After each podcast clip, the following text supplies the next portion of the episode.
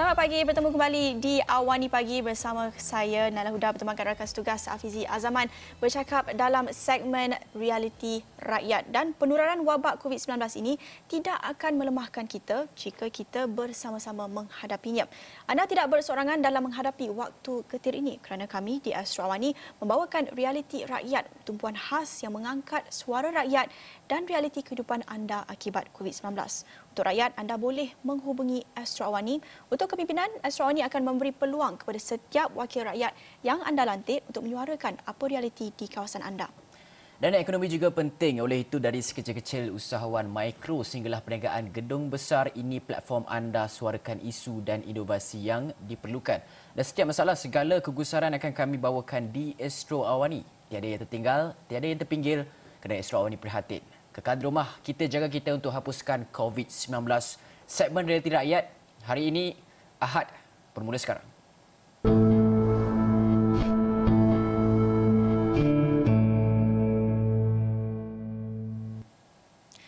Untuk membincangkan mengenai perkara ini dengan lebih mendalam bersama kita di Skype, ya, kita nak bercakap tentang Perintah Kawalan Pergerakan P K P ini bukan hanya memberikan kesan kepada kita warga Malaysia, malah mereka yang bergelar pelarian atau warga tanpa negara.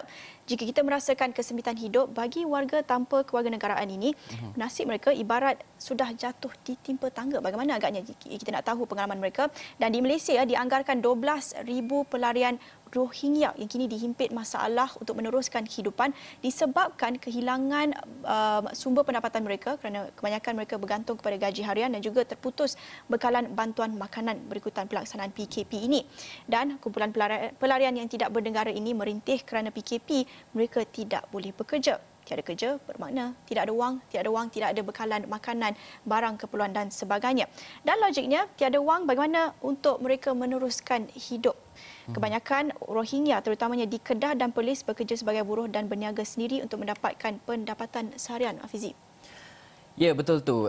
Berdasarkan rekod Persatuan Rohingya Kedah Perlis, terdapat lebih dua belas ribu etnik Rohingya hmm. di dua negeri di utara itu, dan menurut Presiden Persatuan Rohingya Kedah Perlis Yusof Ali, lanjutan P K P sudah pasti memberi kesan yang sukar kepada etnik Muslim daripada Myanmar ini. Justru itu mereka merayu kerajaan negeri atau kerajaan pusat untuk tidak meminggirkan etnik Rohingya, sebaliknya menyalurkan bantuan makanan untuk teruskan kehidupan. Dan pakej rangsangan ekonomi prihatin rakyat yang diumumkan Perdana Menteri baru-baru ini untuk menangani kesan COVID sembilan belas tidak menyatakan bantuan kepada kumpulan pelarian ataupun pemohon suaka.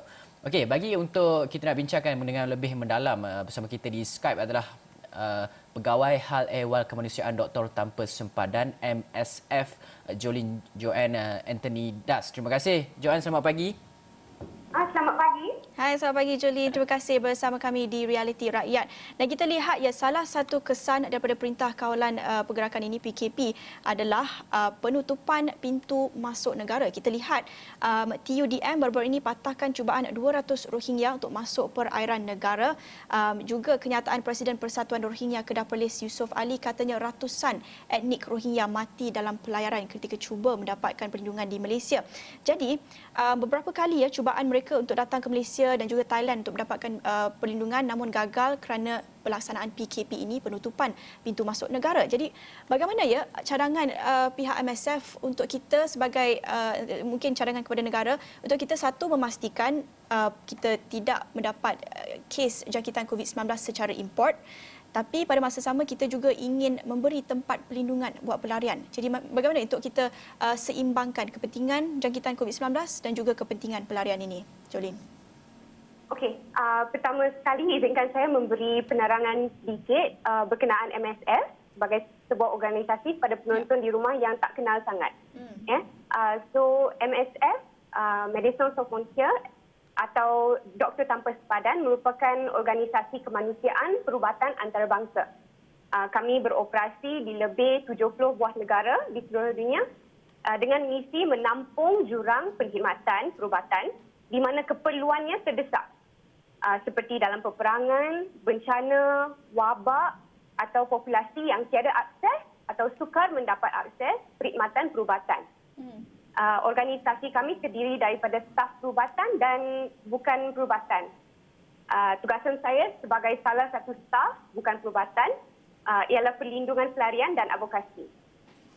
Uh, terus kepada soalan saudari uh, berkenaan uh, bot bot yang berada di perairan baru-baru ini, ya.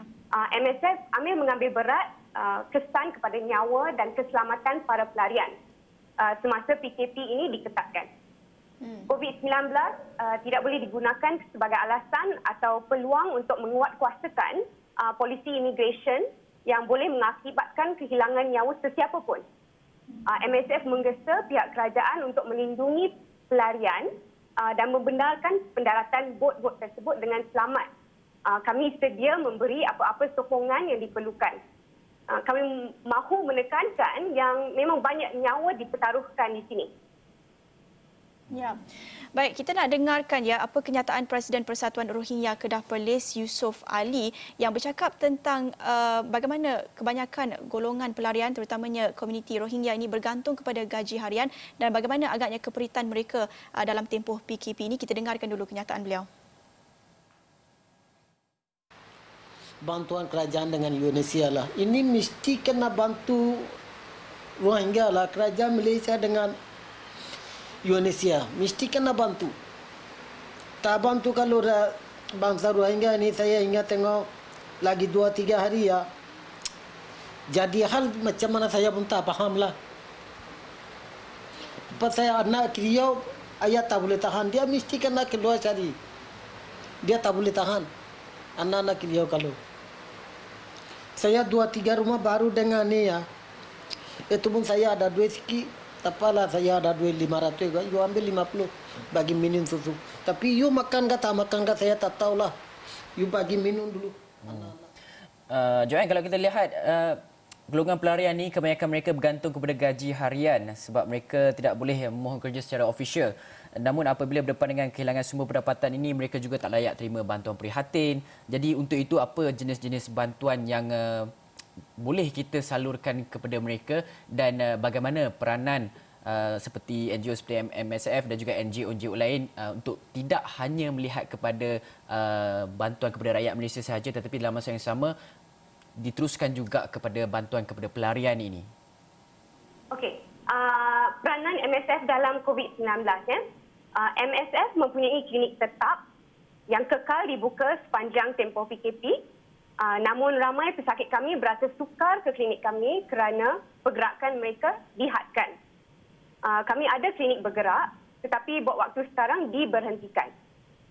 Selain klinik, M S F memberi pendidikan kesihatan berkenaan COVID dalam bahasa yang difahami pesakit kami iaitu bahasa Rohingya dan bahasa Burma. Uh, perkhidmatan kami juga merangkumi talian hotline, penterjemahan di klinik dan hospital bagi pesakit kami yang uh, kurang fasih berbahasa Melayu dan barang makanan sampingan buat masa sekarang. Hmm. Uh, di pusat tahanan immigration pula, uh, kami memberi bantuan bahan pembersihan diri seperti sabun, sanitizer dan juga peralatan pelindungan diri P P E seperti topeng muka. Ya. Jolene, kita juga ingin lihat kepada lagi satu golongan iaitu golongan pekerja warga asing juga merupakan kelompok yang amat besar di Malaysia sendiri dan mereka uh, kini juga mencatatkan kes positif COVID sembilan belas uh, antara yang tertinggi juga merupakan satu kluster uh, di Singapura juga perkara yang sama. Dan ini satu kenyataan oleh Presiden Kongres Kesatuan Sekerja Malaysia ya M T U C Doktor Abdul Halim Mansur katanya uh, beliau menggesa kerajaan supaya menghantar pulang pekerja asing tanpa dokumen ke negara asal lantaran mereka dilihat tidak terbela semasa masa pelaksanaan P K P ini. Apa pandangan pihak M S F bukan saja golongan pelarian tetapi bagi golongan warga pekerja asing ini bagaimana untuk kita bagi rakyat Malaysia fahamkan apa kepentingannya untuk kita menjaga kebajikan mereka juga pada masa sama mementingkan kebajikan rakyat Malaysia dalam pandemik COVID sembilan belas ini? Okey. Uh, Malaysia tidak menandatangani uh, konvensyen Uh, berkenaan pelarian seribu sembilan ratus lima puluh satu yang bermakna uh, golongan warga asing uh, khususnya pelarian uh, dikategorikan sebagai penjenayah kerana tiada perlindungan undang-undang yang khusus bagi golongan ini. Uh, salah satu kesan malangnya pelarian menjadi ragu-ragu bila mahu mendapat rawatan kesihatan. Uh, kalau ia pun dapat perawatan, mereka akan melambatkan selama yang mungkin. Uh, terdapat satu perkeliling yang dikeluarkan dahulu oleh pihak K K M, namanya Perkeliling sepuluh dua ribu satu, yang mewajibkan staf K K M melaporkan sesiapa sahaja yang tidak berdokumen kepada pihak immigration semasa mereka mendapatkan rawatan di hospital. Sekaligus meminggirkan lagi golongan yang sudah banyak dipinggirkan. Uh, dalam erti kata lain, staf K K M diminta sedikit sebanyak menjalankan tugasan immigration. Halangan ini boleh diatasi melalui konsep firewall, di mana perkhidmatan perubatan dipisahkan sama sekali dari tugasan immigration demi kepentingan kesihatan awam dan hak asasi manusia. Prinsip utama perubatan menekankan do no harm. Maksudnya, kewajipan staf perubatan adalah untuk menyelamatkan nyawa dan tidak membahayakan sesiapa pun, tidak mengira status seseorang individu itu. Jadi pemansuhan perkeliling K K M sepuluh dua ribu satu amatlah penting. Uh, skim insurans perubatan bersubsidi pula berupaya membantu para pelarian menampung kos perubatan. Dalam pandemik COVID sembilan belas ini, kita dah boleh melihat kesan kepada masyarakat di Malaysia dari segi kontak tracing dan saringan uh, dalam golongan pelarian, apabila perkhidmatan perubatan dihadkan untuk golongan tertinggi seperti mereka. Di M S F, kami juga mendapati berlakunya peningkatan xenofobia, stigma dan penghinaan terhadap pelarian. Berkenaan P K P, memang ada bahayanya apabila kawalan pergerakan diperketat. Seperti baru-baru ini, kapal yang membawa ratusan pelarian yang disebutkan tadi, terpaksa pulang semula ke Bangladesh kerana tidak dibenarkan mendarat di Malaysia. enam puluh pelarian maut di atas kapal yang terhanyut di perairan selama dua bulan. Ya.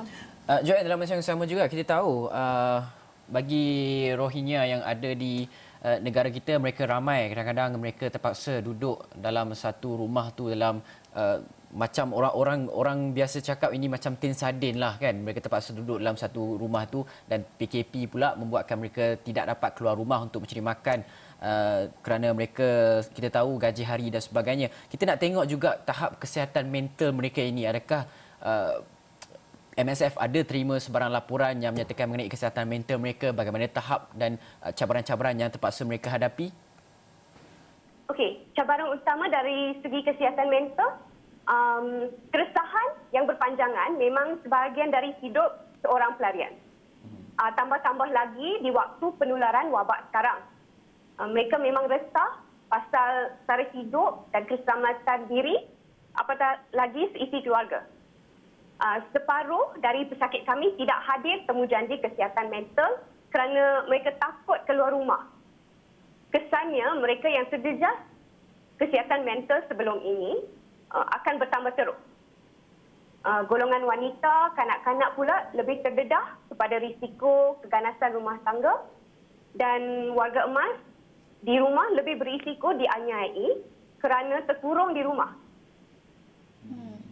Jolene, kita banyak membincangkan tentang normal baharu ataupun the new normal, dan apabila timbulkan uh, isu tentang uh, cara mereka hidup dan tinggal dalam ruang yang sempit, dalam uh, P P R dan sebagainya, um, apa agaknya normal baharu yang kita boleh pertimbangkan untuk memastikan susulan P K P ini, pasca P K P, apa agaknya pengajaran yang kita boleh ambil untuk memastikan mereka tidak lagi tinggal dalam keadaan ruang yang sempit uh, supaya kluster jangkitan COVID sembilan belas ini uh, tidak berlaku dalam kalangan uh, mereka yang uh, warga asing dan golongan pelarian ini hanya kerana mereka tinggal dalam uh, keadaan uh, sebegitu. Jadi apa normal baharu yang kita nak untuk menjaga kebajikan mereka ini? Okey, uh, keutamaan M S F dalam new normal ini masih pesakit kami. Ya? Uh, kami mahu teruskan aktiviti perubatan selain melindungi sebaik mungkin staf M S F dari dijangkiti wabak COVID sembilan belas. Uh, bagi golongan pelarian, uh, perlulah ada sokongan untuk melindungi mereka dan cara hidup mereka perlu diketengahkan. Di pusat tahanan immigration, kita tahu yang mereka dihimpun dalam kawasan yang sempit, lagipun sesak. Uh, jadi tidak mungkin mereka boleh menjarakkan diri antara satu sama lain, uh, physical distancing. Eh. Sewajarnya pelarian tidak ditahan. Uh, oleh itu, kami menyeru pihak kerajaan membebaskan semua pelarian yang mempunyai kad U N H C R dan pemohon suaka. Uh, kami juga mahu menyeru pihak kerajaan untuk terus bekerjasama dengan pihak N G O dalam menangani penularan wabak dalam golongan pelarian.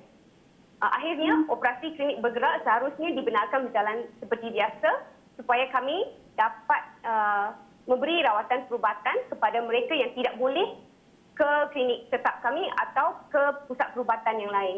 Ya. Baik, terima kasih untuk perkongsian itu Jolene Joan Anthony Das, Pegawai Hal Ehwal Kemanusiaan Doktor Tanpa Sempadan Doktor Sudah Borders M S F melihat kepada aspek apa agaknya keperitan dan kesukaran yang dihadapi golongan pelarian terutamanya Rohingya dan juga pekerja asing tanpa dokumen. Selepas ini kita akan berhenti seketika dan kita akan bercakap bersama seorang pekerja yang hilang sumber pendapatannya akibat P K P. Jangan ke mana-mana, kembali selepas ini.